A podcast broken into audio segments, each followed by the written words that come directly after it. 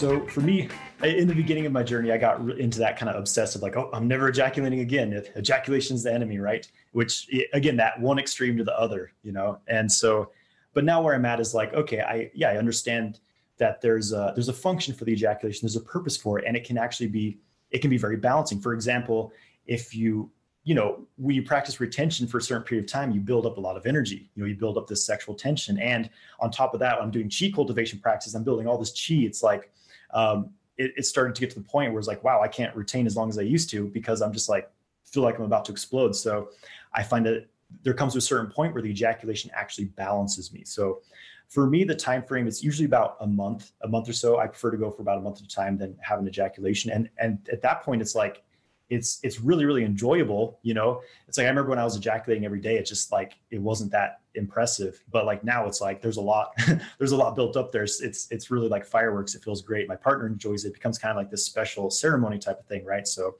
um, that's kind of my relationship with it now. And and i don't think that everyone has to go that long you know?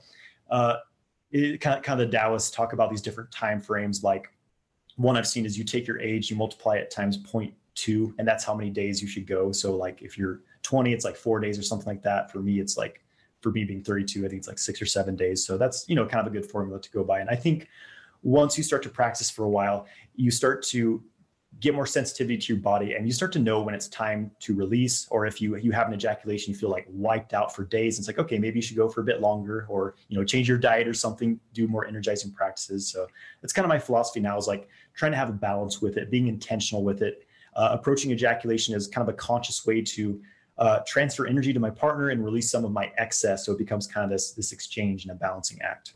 Yeah, thanks for speaking into that, man. And and again, it kind of ties back into what we were talking about earlier. It's like listen to your own body, right? Find your own personal practice. There's like I've got, I know some people that have gone years without ejaculating, and I can't I can't just sit down and have a conversation with these guys. They'll never come on the podcast because they're they're up here, man. They're they're in the astral fucking you know they're on another planet.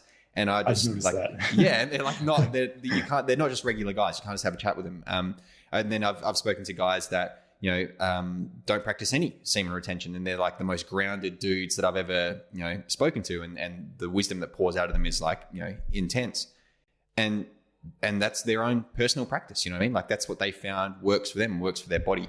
Um, but like listening to your own like I, I, echo your sentiments. My my personal practice in an ideal world is about a month and i try and sync that up with the the phases of the moon as well because that makes me feel like i'm connected to nature in some certain way and i'll also try and ejaculate outside as well give back to back to the land and that's something i spoke with um, devon fredrickson a little bit about was like you know treating the the earth as a lover and starting to like you know um, regenerate and, and and give back to the land um, which i find a really powerful practice. But um, yeah, starting to like just tune into like what feels good for you. Uh, talk about like an ejaculation cycle for guys. It's like you have your own personal ejaculation cycle. It could be two weeks, it could be four days, it could be six months, right? What what works for you? And and does, are you getting to the point where you're just like trying to contain all this like frustration and anxiety and tension in your body because you haven't come for so long?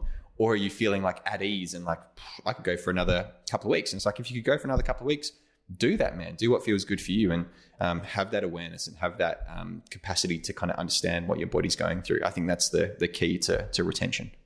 Totally, and I, I like the, the point you made about the people who've gone for years. And what I find is that yeah, those, those kinds of people who are so obsessed with it, they're like, I'm never ejaculating no matter what. They often have a lot of rigidity. There's this like this kind of rigidness to them, and and uh, you know, there's like the popularity of the NoFap movement and things like that which i think there's a lot of benefits to it. Men are becoming aware that you know they shouldn't waste their sexual energy but you know they often do to get into these extremes where they they develop body shame like i can never i can never touch my penis again right? That's a relapse and it's just like it becomes a very very unhealthy pattern. So yeah i think it's, it's all about having more consciousness about this like understanding that an ejaculation is spending resources of your body, but it can also, you know, be, there can be a time and place for that as well to release the old and make room for the new. So it's all about bringing things into balance.